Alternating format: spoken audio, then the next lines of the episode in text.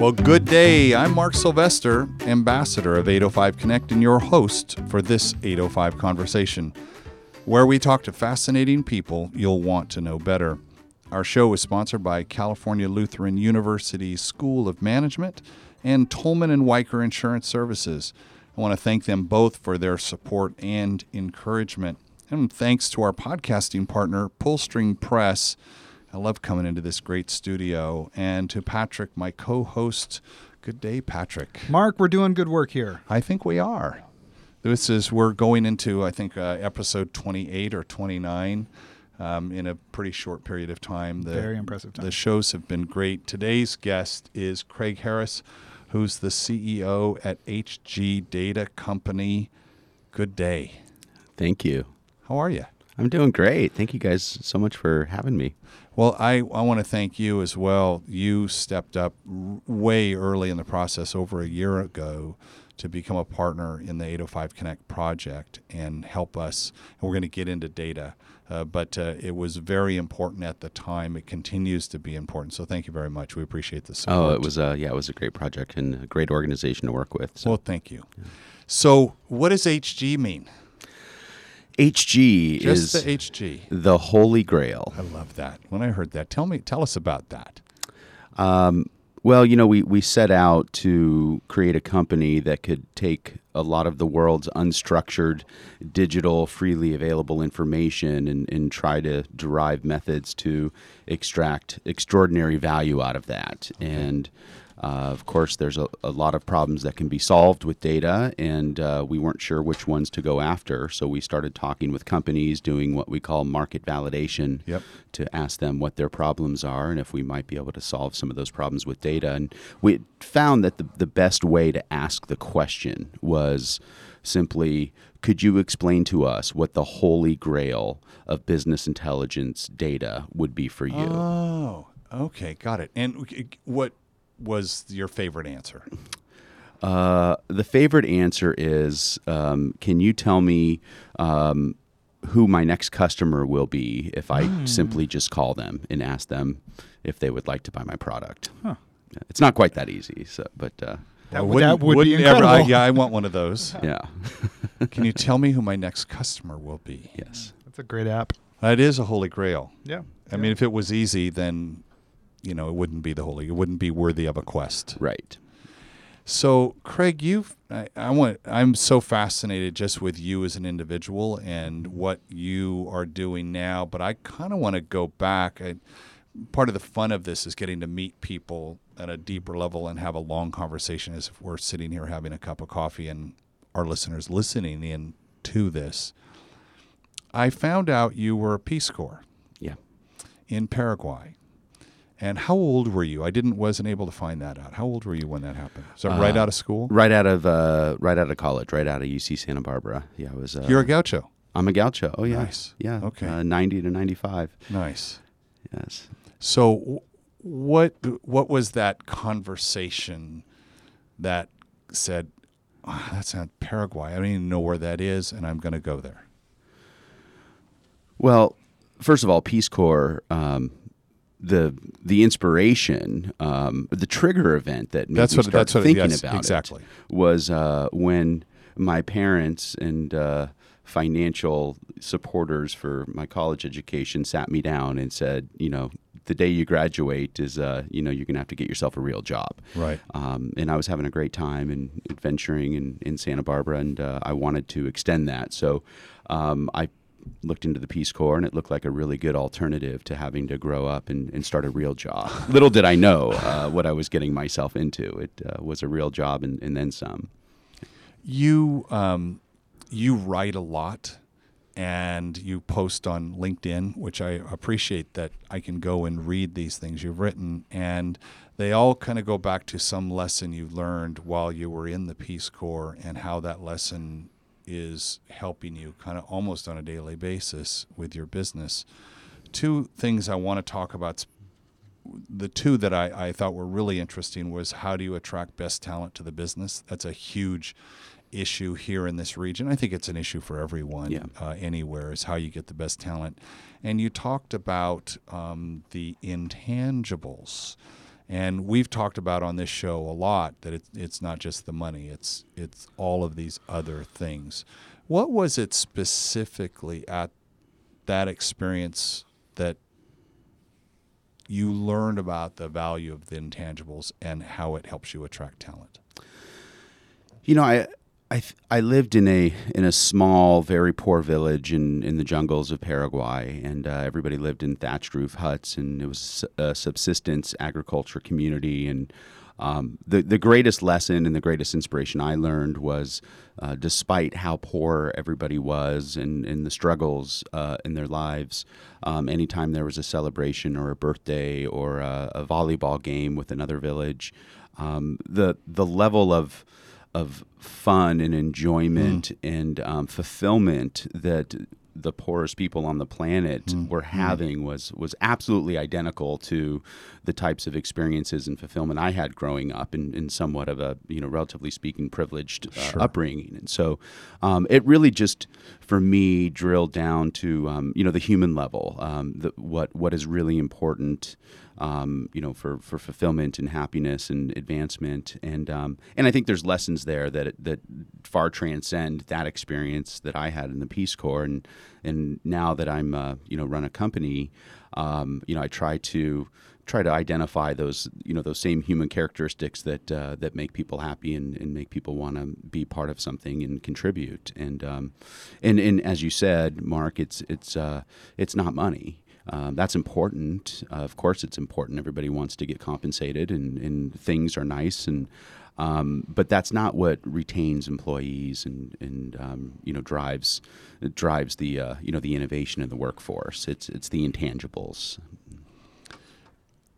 That you place this much importance on it, I think, gives you a competitive advantage. There's as we know, the tech scene in Santa Barbara and in the region, not just Santa Barbara. I mean, look at Westlake, look at what's happening in SLO. It's exploding right now. I mean, yeah. so much so that people are paying attention for the first time. We've been doing this for a long time, but right. finally people are paying attention. So the competition for the employee is greater than ever, ever before. Yeah, it really How is. How do you? Intangible means it's I mean, it's not tangible. I can't put it in print. How, how do you communicate that to the prospective employee? Well, first, I'll just comment that. Um, you know, right now, uh, call it a, a, bubble or, or whatever you'd like. Uh, it is very, very competitive for talent, especially uh, engineering, right. science, right.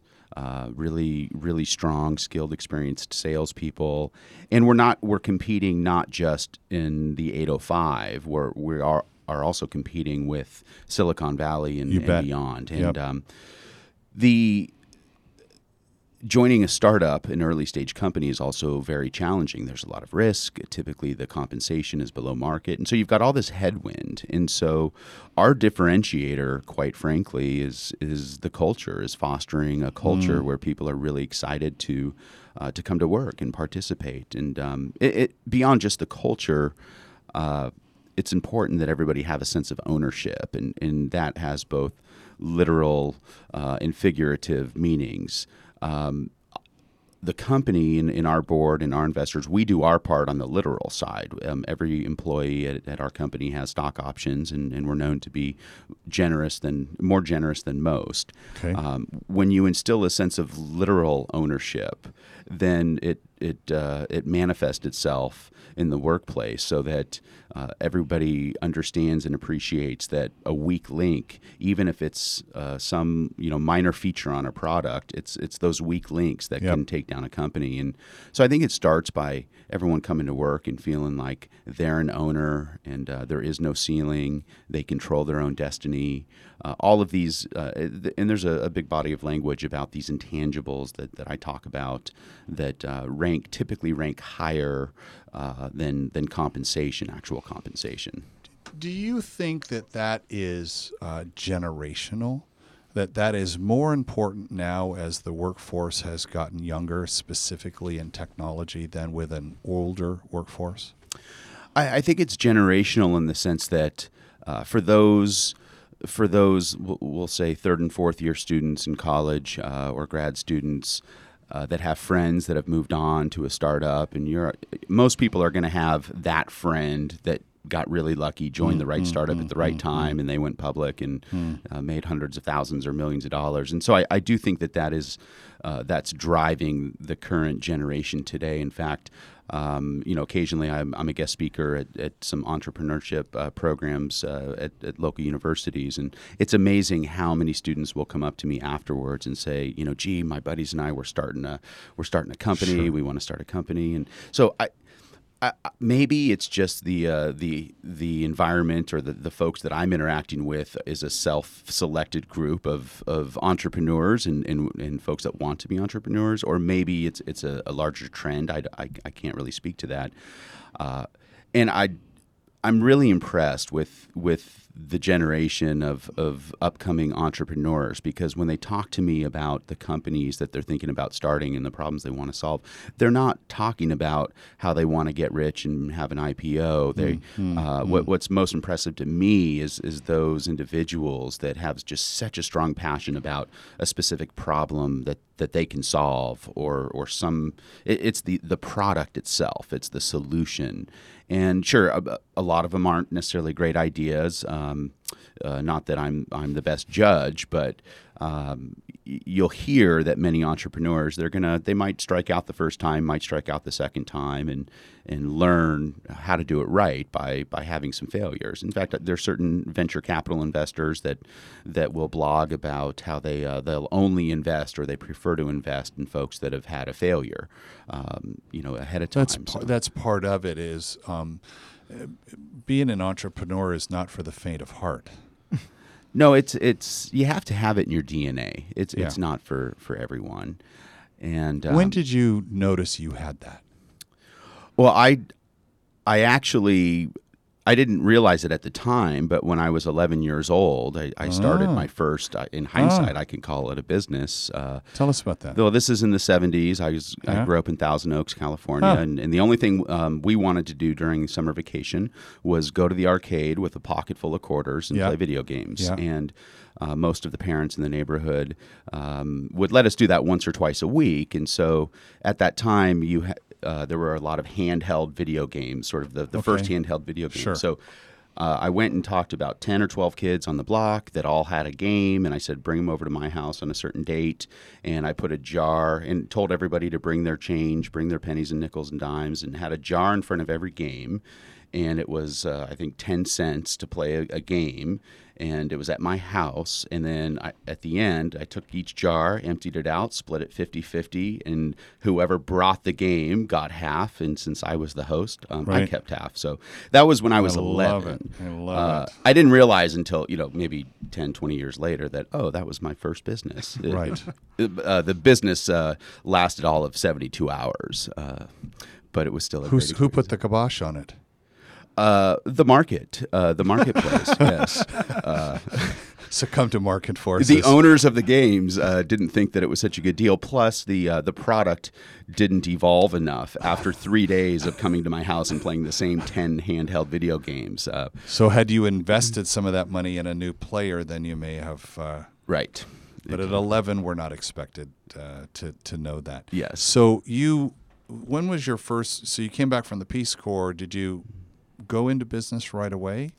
Well, after the Peace Corps, uh, I had a, I had a wonderful experience. The village that I was in, uh, my, my job was to uh, educate on on deforestation and slash and burn agriculture, and try to try to teach alternatives. Had you studied that as a gaucho? Uh, no, I was a, a marine biology was was uh, my uh, my field. Uh, the Peace Corps does a great job during three months of intensive training, turning me into a an expert, uh, Oh, great. and a, a minimally viable expert in sustainable An agriculture. MVE. An MVB, MVE. There you go. Uh, immediately after the Peace Corps, I wanted to continue the work that I was doing because it was what I would consider the, the postcard experience. The farmers in my village and neighboring villages were really starting to adopt these methodologies. And so uh, I ended up starting a nonprofit organization in Paraguay, uh, a demonstration farm. And, and the model, quite simply, was um, secure uh, a chunk of land. I was able to get uh, 100 acres donated for, uh, I think it was a 20 year lease and um, started a, a nonprofit organization to uh, and started to raise money to build out this this this institution. And um, essentially, what it was is a, a, demonstration farm. We would do A/B testing. We would have plots of what happens when you use mulch versus right next to it what happens when you don't use mulch. And um, we would. Where did you get that idea? I'm, I'm just in, I'm interested in A/B testing, but how did you? What made you think to do that as a demonstration? Well, the that wasn't unique to to agriculture extension. I think what was unique was the the methodology. Um, in Paraguay, in, in, in, the rural villages, uh, they don't speak Spanish. They only speak uh, Guarani, the the indigenous language of, of Paraguay. And I had observed that um, the Paraguayan government they kept bringing all of these, um, you know, very talented. Uh, they called them ingenieros, um, engineers that had that had degrees in, in, ag business and agriculture, and they would go out to the rural villages um, as part of the the agriculture extension, and they were speaking in Spanish. They were dressed very nicely, speaking in Spanish to a bunch of village farmers that didn't speak Spanish and um, were mm-hmm. somewhat intimidated by these well dressed uh, mm. educated folks, and um, and what really appealed to the farmers was when their neighbors would would have success with something and then go talk to a neighbor mm-hmm. in their mm-hmm. native tongue in Guarani, mm-hmm. and so it was this farmer to farmer methodology. Mm. We we certainly didn't uh, invent that, but um, it was uh, one of the first examples of that in Paraguay, and so uh, created this farm, uh, ended up raising a, a million dollars. Uh, uh our, the very first grant proposal I ever wrote. Um, in hindsight, I realize it's just luck. Uh, we got a million dollars from the uh, the Schmidheiny Foundation in Europe, and that enabled us to build classrooms and um, create an infrastructure so we could start busing farmers in from all over wow. Paraguay, wow. who would then be trained by other village farmers. And so um, that that kept me busy for about a year and a half, and you did all of that in a year and a half. Well, I I got everything started. It turned out I spent more time on fundraising than anything else. Don't we all? Um, and then there was another uh, every you know every six months the Peace Corps is graduate. There's a group of volunteers that are finishing their service, and so there was another volunteer that took over from me and became the uh, executive director of, of SEPA was the name of the organization. Does it still exist? Uh, it still exists. It's it's wow. had some pivots, but it's still used as a training center. Wow. Um, there's still Peace Corps volu- There's now Peace Corps volunteers that are assigned. There's dormitories oh, there, oh, oh. and it's become it's it's really moved more towards a um, agriculture uh, organization for women uh, to empower and inspire women to take nice. more leadership roles and start cottage nice. businesses um, with with the crops that they grow. I, I I love backstories and I love that thing that that motivates us. I want to go back to something you said early on you said you do unstructured data, and at the time, I didn't stop. We play something called Buzzword Bingo on the show. Okay. and I don't know that our listener, our listener may have gotten derailed at the time trying to think of what that is. They may have even hit the pause button and Googled unstructured data. Which so, we always encourage here. Uh, absolutely. And what is unstructured data? And you, but you said that's freely available. So what is that? Sure. So our world at HG, and of course the world for, for all of us is, is becoming a digital world. Yep. Uh, we're surrounded by yep. by digital everything, and so uh, let me start with what what I'll define as structured data. Structured data would be like a spreadsheet, an okay. Excel spreadsheet that yep. has columns and rows, yep. and you can do queries and you can find things very easily. Yep. It's a, a, collection of facts, if you will, that are structured in columns and rows.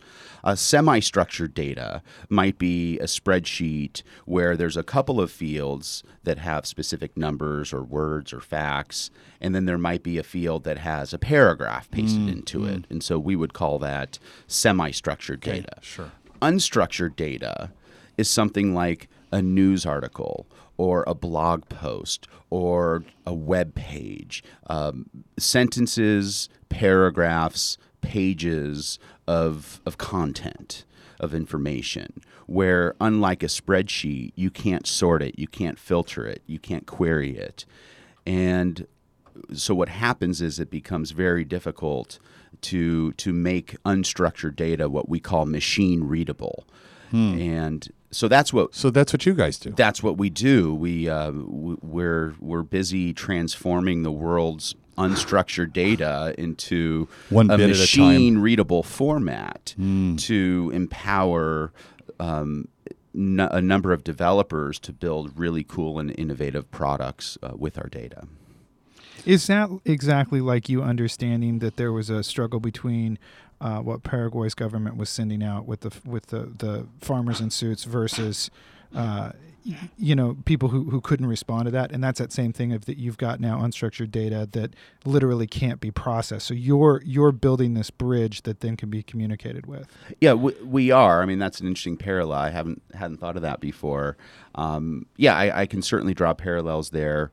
The what's exciting for us with this notion of unstructured data is that once you can transform it so that you can distill insights and facts out of it right, in ways right. that you never could before, what it does is it opens up um, the ability to solve a number of problems that that up to this point haven't been solvable. So we love stories here. So give me the story of how someone's holy grail became achievable through your ability to structure their unstructured data. So there's um, a very large healthcare organization uh, that has it's it's a, a, a nonprofit organization. It's a medical society. It has fifty thousand members. It, it's so large that their annual conference can only be held in two cities in America. And one of the things that, that this organization does is they they have a call center and they make uh, I don't know how many tens of thousands or hundreds of thousands of calls every year, and they're calling uh, health systems, hospitals, and medical providers. Uh, and, and, and they're asking them hundreds and hundreds of different questions. Um, questions such as what types of IT are you using in your hospital? Where are you in the process of digital transformation of health records from, from hard copies to digital? Um, what types of procedures do you offer? How many procedures do you offer? How many doctors do you have? And so on. They're taking a census uh, and a snapshot of what's happening in the health in, in the healthcare world domestically. 20, 2,000 health systems, 5,000 hospitals, and several hundred thousand ambulatory care providers. And what happens in trying to use a call center to do this? Uh, it's it's very expensive. It's not scalable. There's what we call veracity in the answers. Sometimes you you're you're not sure if the infor- information you're getting on a phone call is is correct. And so what we were able to do and what we're doing now is we have found um, massive amounts of unstructured information, for example, hospital websites and, and blog posts and other forms of digital media that are freely available to anyone that that can get onto the internet. And, and so what we've done is crawled uh, hundreds of millions of, d- of documents, as we like to call them, Really? pages.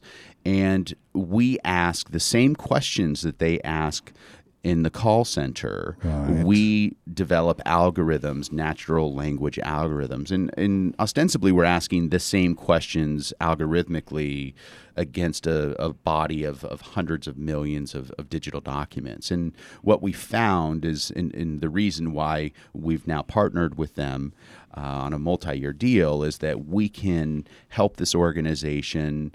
Um, repurpose the individuals in their call center to go work on right. areas that that further uh, fulfill the mission of this organization, and we can essentially rip and replace this manual data collection with an automated data feed using you know advanced techniques, and and we save them a ton of money, and we get paid properly for it, and and it really is a, a win-win. And uh, the most exciting thing though is the end result. The, there's more information, more insight, more data that can be used um, by healthcare organizations, uh, by legislators, um, by by pharma companies, uh, et cetera. So, as a nonprofit, what they want to do is be able to provide this information back to decision makers at, at whatever level in the private sector, public sector, and you're giving them the veracity of the information is better because you've actually gone exponentially more sources than the amount of people they could ever call in a lifetime. Yeah, technically, I- I would say there's less veracity uh, in the data. Uh, veracity is actually a bad thing. Um, Oh, I don't like veracity. yes, we don't we don't like veracity, um, but it, it definitely uh, it, it keeps us uh, uh, it keeps things exciting for us. So the what was that? What was that holy grail question with that person? What was that? They said, "God, if we could only do this." I think the holy grail uh, for an organization like that would be, wow, if we if the holy grail for us would be to have all the information that we pay a lot of money manually to build, to have it at a fraction of the cost, Right. to have it be scaled, have there be more of it at a fraction of the cost. The quality be deeper, and oh, by the way, we'd love to do this worldwide. We'd love mm, to mm, um, mm. find the same information in 150 countries, not just the United Right. States. And and so that's the the holy grail that we're attempting to deliver. So I love data. I mean, that's why we get along. We get along great. So I love data, and I, I'm interested in audience data and, and specifically around people and personality and aspirations and those kind of things. I found a real challenge with clients that you you've got a pile of data, and now we we put it in some way that they can make some sense out of it. Mm-hmm. But the interpretation of it, and actually, so interpretation is a is a huge piece Yes. that I found. Like I'll go to clients and say, "Look here, here's your audience here," and I, and I give them a hundred different things, and they're like, "Oh, that's interesting," and I don't. They're not really able to connect the dots to say, "Oh, well, now that we know this, we can do that. We can drive some new initiative." What if you? And I'm, I'm going to guess you've got something similar to that. What what have you learned that helps them analyze that and actually do something with it, make it actionable? Well, I'll tell you, uh, we have the same challenge um, that that you just described. Um, let me just back up a little bit and, and sort of describe the sort of the, the the state of affairs as as we sort of see it today. The last the last several years, probably five seven years, has been a very exciting time for this this concept of big data. Right, right, right. Um, not to go into a deep technical discourse on that, but uh, what's happened is that um, hardware and storage and processing has gone. Uh, uh, the the cost of, of storage and processing is is going down Yeah. um, by the day, and so that's enabled companies like Amazon with their product called Amazon Web Services Yep. and all of the, all Yep. of these big clouds and the iClouds Yep. of the world to offer up um, scaled storage and processing at a fraction of the cost. And so, the last five years, five maybe seven years, uh, there has been a, really exciting time for what, what I'll call the underlying architecture infrastructure for big data. Most of the companies that have been funded uh, for the uh, and, and received huge funding and had IPOs, really what, what they've been doing for the last half a decade is building out a system of tools, the, t- the databases to store the data, the Right. engines to process it, and and now today. Uh, what's happened is okay. There's all these tools out there. Companies can now Yep. store uh, massive amounts of data at a fraction of the cost. And what's happening today is that companies like ours, like HG Data, are coming in and saying, okay, now everybody's storing all this information. Now it's time to start solving some real problems. yeah, yeah, yeah. And one of the biggest challenges is uh, people don't know the, which questions to ask. And so we very often, you know, uh, we find that this is really an, a new category. And so, How's that?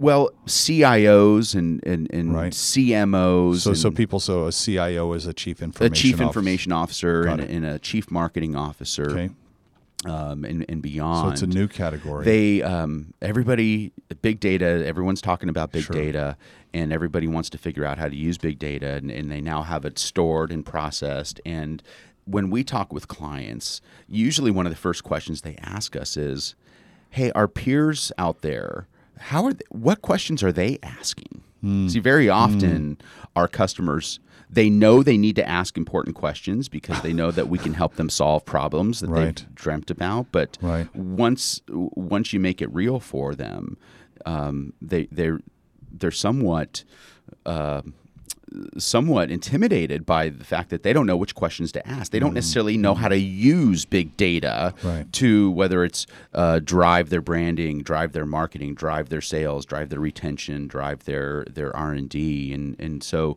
very often we we feel like we we are a um, a teller of stories, and and we How how okay? we share that? anecdotes about other companies that we've worked with and that we've heard Ah, about and the problems they're trying to solve, how they go about that problem. And oh, by the way, HG has one small uh, but important role in that, and, and we see if we can help. I love having been in software mm, since I was a chef and being in software, uh, sitting at the center of a ton of very diverse clients who are using the thing they have in common is your tool, but everything else is different. Yeah. And being able to see if you have a great relationship with your clients, seeing how they solve the problem, and then to your point, going and using that in a completely different domain and saying, oh, this is how the teachers are connecting, and they did all this, and you take that to an advertising agency, and it never would have gotten there if they weren't you weren't there to bridge that gap for them. Right. And but I will say that there's um there's a second part of this too. It's it's one thing to deploy what big data approaches to to better understand your customers and, and better target and better market. Uh, it's another thing to be able to measure it and see if it's successful or not. And that is to this day one of one of the challenging uh, areas in terms of big data. It, let's say, for example, in, in how it's used for marketing, is Seems to be the biggest thing. Is that yeah, it is. Well, it's the, it's the thing that's most tangible. It's the thing where there's budget dollars available right now. So companies like it. ours, we tend to be attracted to folks that understand they have a problem. They Hmm, have a mm, budget to mm, solve mm, that problem, and the conversation is more about, "Hey, is this the solution? We think this is the solution. What do you think?" As opposed to having to go and convince people that they have a problem, and then even once you convince them that they have this problem, they might not have the budget to solve the Right, problem. And, right. yeah. So back to measurement as a big challenge. What what's the where's the innovation around measurement? What should we be looking for? What are the where are the wins? Well, let me. I'll tell you what. I, let me use a, a local example. Okay. Uh, there's a, a company uh, here in, in Santa Barbara called Invoca, and I think these guys um, sort of embody, um, you know, what you're talking about right now, which is you know the measurement. And and so what Invoca has done uh, for those in, in sort of the marketing world and those that have websites that buy Google AdWords and, and so on and so forth, there's phenomenal tools that have existed for a long time via Google and others that enable you, if you're going to spend thousand dollars uh, to advertise on with with pop-up ads on on various websites to understand how many people are viewing those, how many people are clicking those, and if they come through to your website and buy your product, then you can understand how much they paid, and you can compare. Oh, I paid a thousand dollars uh, for display advertising on on on websites, and I made fifteen hundred dollars. I think this is working. I'm, I want to do more of that. Yep. Let me quadruple it what happens in this day and age with with all of us with our cell phones is that so much business is driven by a phone call. And so think about it from ordering a pizza to calling up a life insurance company to ask for a quote. And so what happens is companies, they might have billboards and digital advertisements and, and radio advertisements. And it's really hard to measure when somebody picks up the phone and calls to buy something. And so what Invoca has done in this example is they've they are a big data company in their own right because they work with companies that are receiving maybe hundreds of thousands or millions or tens of millions of phone calls a year and they help these companies identify uh, what their ROI is based off the, the phone call business that comes through because it's not always somebody clicking on a website and, and purchasing the buy button. So, for example, and, and I don't know if they actually do this, but my understanding is that uh, if you're a pizza company and you you pay to have a uh, your phone number and your logo on the back of a bus, and somebody calls that phone number to order a pizza. Um, and what the problem that Invoca solves is they will have that phone number tied to that bus, Right. tied to your software, your analytics, so that you can see maybe you're doing this on 100 bus lines in 100 cities, and you can see which of those phone numbers on which buses on which lines are actually delivering More good pizza. ROI. And so Exactly. it's it's funny to talk about the the level of innovation that Invoca and all their engineers and scientists have, have come up with, and really it's so that you can understand when those phone calls are making you money. So, how do you fit in with Invoca? Well, with in, with someone like Invoca, I think we would view them as you know, for us, it's a potential customer because they want to understand. They might want to know, for example, um, which companies in America have call centers because companies that have large call centers uh, that denotes a large call volume. They might want to know which companies have call centers, uh, which of those call centers are inbound call centers as opposed to outbound, and which of those call centers are are um, trying to sell a product when somebody calls the call center. And that's where someone like HG comes in. That that's what we do is we we're looking at millions of companies worldwide, and, and we can develop algorithms that can say build me a list of companies, say in the United States, that have call centers with more than 100 agents answering phones. And so How long does it take to, to great? You you have what, 50 data scientists or something? We've not quite 50. We've got a lot. But um, so for something like that, it, it would take us maybe two minutes to, to set up the query. And that's the, the human part, uh, figuring out which question we should ask. Right. And then it takes you know uh, some fraction of a second to, to build out that list and uh, maybe a couple of minutes to shoot it off in an email. Wow. What's the holy grail for you? the well i'll answer that from the uh, the lens of my day job as a ceo because i'm my other job is i'm a father and a husband so um, Sure. that that's the more It's all the important part same of the job, answer the is way. It's about all the same job. the family but uh, um, so the holy grail for me i think it, it, it takes a few forms um, number one um, I want us to be very successful as a company because that means that all of our employees that are so dedicated and working below market wages, who all have stock options, um, it would be really fulfilling for me and, and everyone involved with the organization for um, for everyone who's working so hard and building these these amazing tools we're creating to um, to be able to share in, in the upside. So that's um, and the investors, the uh, the venture capital investors, which by the way represent pension funds. Sure. Um, I mean, you know, it's pension fund money that money that has funded us, and so um, you know, there's a real drive by my entire team to deliver a win. Um, the way we do that is by solving very significant problems for the indus- for industry, and so I And think that's it's what I'm curious is what what is that that one is God, if we could just solve that one problem. What what do you think is that one that unlo- I mean, maybe I'm getting into, No, no, no, I- competitive area, but you're hitting it on the head. The holy grail for me is to be able to to continue to scale this business, um, have the financial success uh, that we're looking for, while solving problems that make the world a better place. Today, a lot of our focus is helping large, profitable companies become even more large and more profitable and and that's important in, in many many ways. Um, we see some really exciting opportunities for us with healthcare and, and using healthcare data. Uh, really exciting opportunities with energy, with transportation, with manufacturing, with mining. And so I, I think for us, or for me, the holy grail is building a, a massively successful, exciting company that is is helping to solve world's problem problems. you are committed to Santa Barbara because we we've talked about you know you were you were downtown and then you've, you've got a, a great place down uh, in the funk zone or you're on the fringe of the funk zone We are I'm the not fringe of the sure funk zone, and then I've just heard they've rebranded Haley as uh, the Lagoon No. yes we'll see if that sticks uh, Wait, like like. What do well, you the. I, I'm not really sure where that comes from, but th- but these little micro areas are Yeah. are springing up. What is it about this region that because there's a lot of challenges, but you're here, you're committed, your people are moving their families here, and all of that. What what is it about the region that that makes it the place you want to grow this business? Well, most of our employees, we've got uh, today about 50 employees, um, most of whom are based in Santa Barbara.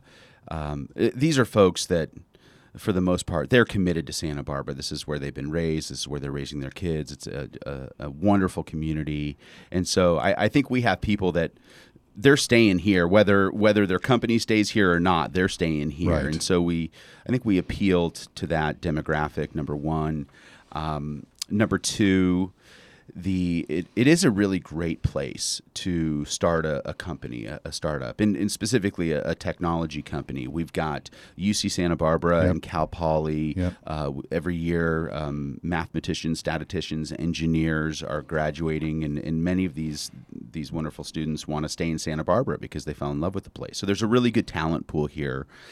And there's also a really strong sort of underground investment community. It's it's much um, uh, it- more on the angel side. We've got some um, uh, some really really impressive uh, angel investor networks in Santa Barbara, both formal and informal, uh, as well as a couple of uh, venture capital organizations such as uh, Rincon Venture Sure. Partners, which has um, incubated just so many companies in, sure in this town, including ours. They're they're just a wonderful investor for us. So I think there's the intersection of talent uh, plus funding uh, a, a phenomenal place to raise a family. Great schools. Uh, our our office is uh, two blocks from the beach, maybe a block and a half. It's Yep. a, a six minute walk to the sand, Yep. and um, and I also find it, it's interesting how many of our employees that were based in the Bay Area. Um, have have been willing and have actually followed through and moved here, you know, families and all. And uh, if you've spent time up in San Francisco and in the pen- peninsula lately, um, it's uh, still the, the center of the universe for all things startup and tech. But it takes uh, the, the traffic is is unbelievable. The housing is ridiculous. Um, y- These these areas like uh, Soma in San Francisco, uh, you know, a third of the real estate is now occupied by startups and VCs, and Yep. the rents have gone through the roof. And Yeah. so, you know, it's that's who we appeal to when we're trying to recruit people from from the Bay Area. Um, that's that's part of our messaging is you know, hey, are you sick and tired of sitting in traffic and not being able to find a place to rent? Um, come check out Santa Barbara. Not like it's easy to find a place to rent or buy here, Right. but What- the what is traffic problem isn't there. Right. Yeah. That's interesting. We, we you know we're thinking about this week. We wrote in the uh, the 805 newsletter about this Washington Post report that came out that said based on natural amenities, this area is literally the best place to live in in the United States out of you know 3,100 counties. Uh, yet it's really challenging to run a business here. The when you're raising venture money, they'll say, "No, we want you to move up to the Bay Area because there's more talent up Right. there."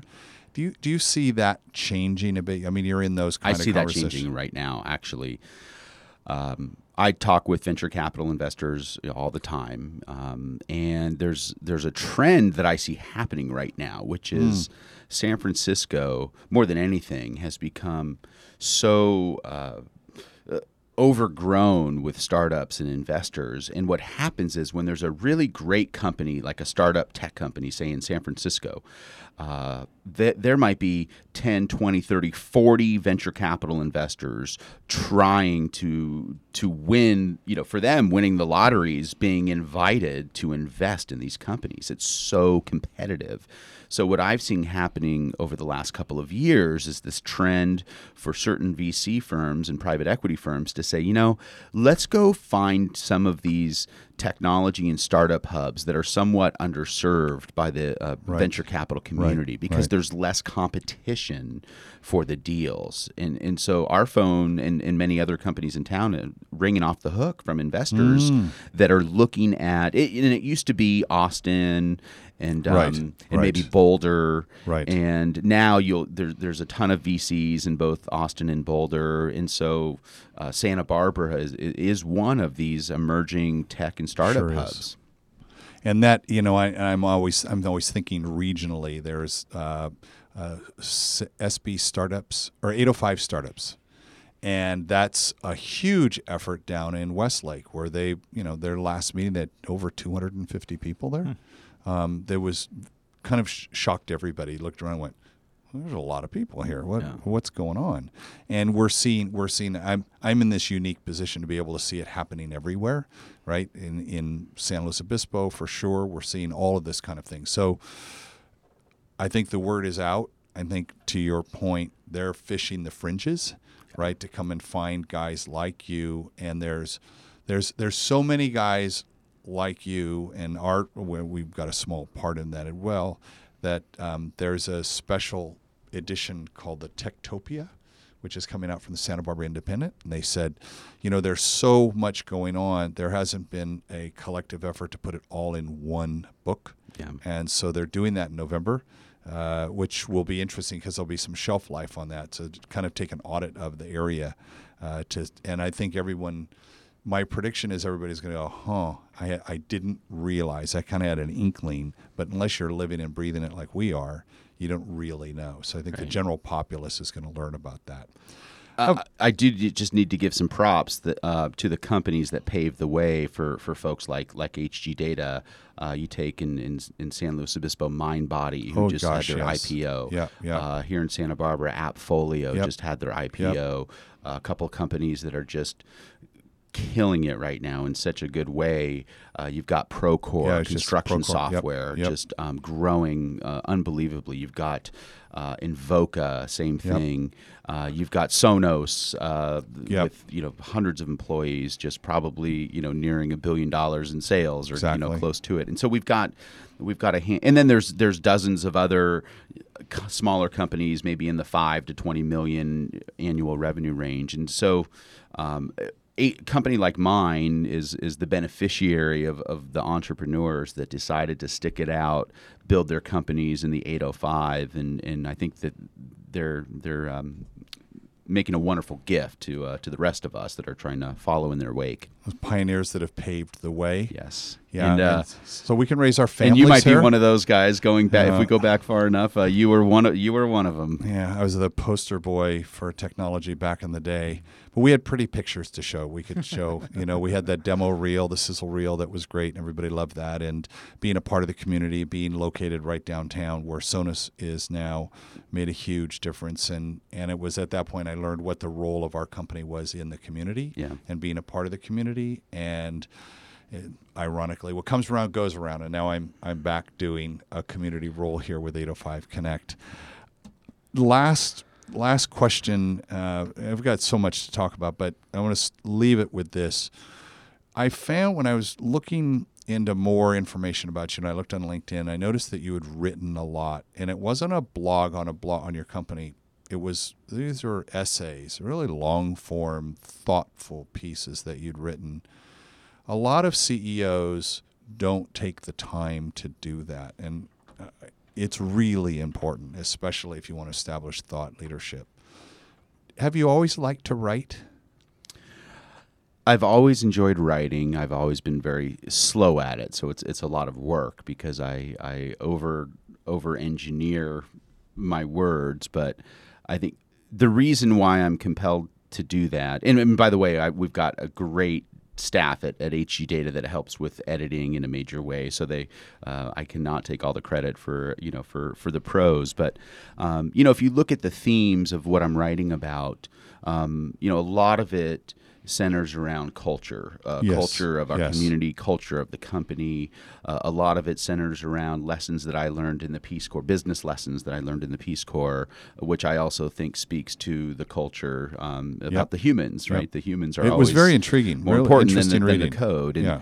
um, so, you know, for me, really, these are if you if you call them essays, um, it, they're really more um, number one recruiting vehicles. I mean, we Mm-hmm. want people to understand who we are, and, and and and I'm just the voice. I mean, this isn't just me. This is our company's culture. So this is really reaching out and trying to appeal to people uh, to come work for us, um, as well as essays um, to the comp, you know, to to the family at, at HG Data, um, and then I guess on a personal level. Um, you know they're reminders to myself of of the ideals and the values that I have, and reminders to to always uh, you know live by those. And um, so I find it to be a, a very positive sort of um, you know ex- opening process for me to uh, to write. So you'll write more, and you would encourage CEOs to write. Uh, yeah, I would encourage CEOs to write. I, I think you also got to be careful n- not to spend too much time on it. I mean, you, um, you know, for me, maybe once a month uh, Sure. is about all I, I Sure. can afford because there's so many other things that uh, You're busy changing the world. I'm, I'm, I'm busy. uh, one little teeny small part of it. So Well, thank you so much. One one of the things we'd like to offer is uh, we'll give you the podcast that you can use and and use as part of your recruiting. I think for someone who's thinking of coming to work with you, being able to listen to the CEO talk as thoughtfully and as heartfelt as you have about your business and and all of that is going to give them an even bigger sense of why they would want to come work for you. So we'd, we'd love to do that. And uh, absolutely, it'll be on our website. It'll be on our blog. It'll be LinkedIn, Facebook, tweeted, you name it. Uh, Nice. Oh, jeez. Well, thank you. Well, I want to just thank you so much for your for your support. It was it, it- Patrick was interesting when we met. It was about 11 minutes into me talking about what 805 Connect was, and Craig says, "I'm in." I was like, "What? Just I don't have to." He said, "No, no, I'm in." And and I didn't. I never forgot this because you said, you know, 80% of it is that um, I want people to know that we care about the community Right. and that was and and then 19% of it was uh, we want you know we're hiring we're we're growing we're a startup. We want people to know who we are and and there's that he says but 1% is I want to work with you because this might be just the biggest darn idea. So thank you for that. I'm a one percenter and so if there's 1% chance that's enough for me to hang on so thank you. I, I've kept those words in my head. So Well, the journey's just started. It's a it's an exciting journey that uh, that you're on, and and we're thrilled to support it and be a part of it. We appreciate that so much.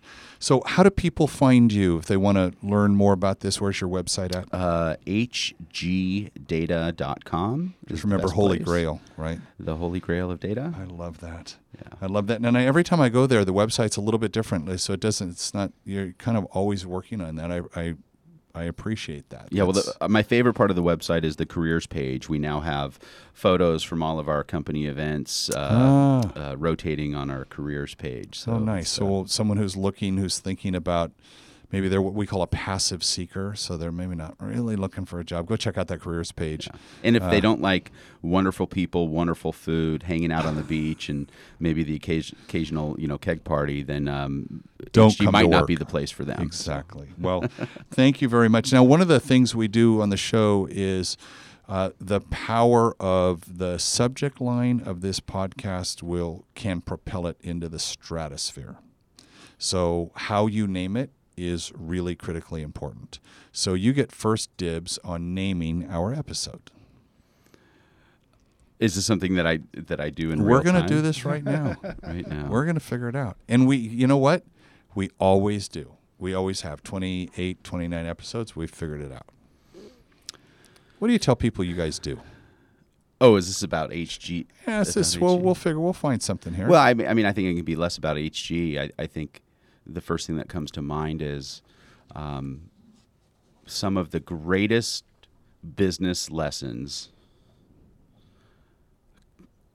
come from the most mundane places. there you go. I will find a title in that because I completely agree with you. And I love the fact that 11 years old, you were figuring out how to monetize the Game Boy. and uh, that was fantastic. And the business was only 72 hours, and you hadn't figured out how to pivot, but that's okay.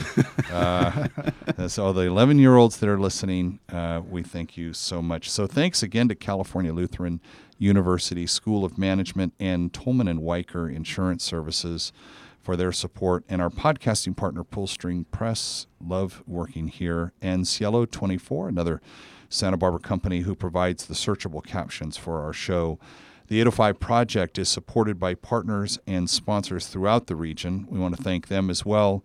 More information is at 805connect.com. Look for the partners link right next to the podcast link at the top of the page. And speaking of the podcast, Patrick, how can our listener help us? Well, I know that everybody in their head right now who's ever listened to this podcast before just answered that question for you, but I will do it again as well. Thank you. Um, go into any of the podcast uh, applications that you've been listening to this podcast on and uh, fill out uh, that little review. Let us know what you think of the uh, of this space in your head that you've been listening to, and then uh, also uh, email it to a friend. there are people out there who have not yet heard the 805 conversations, and they definitely need to.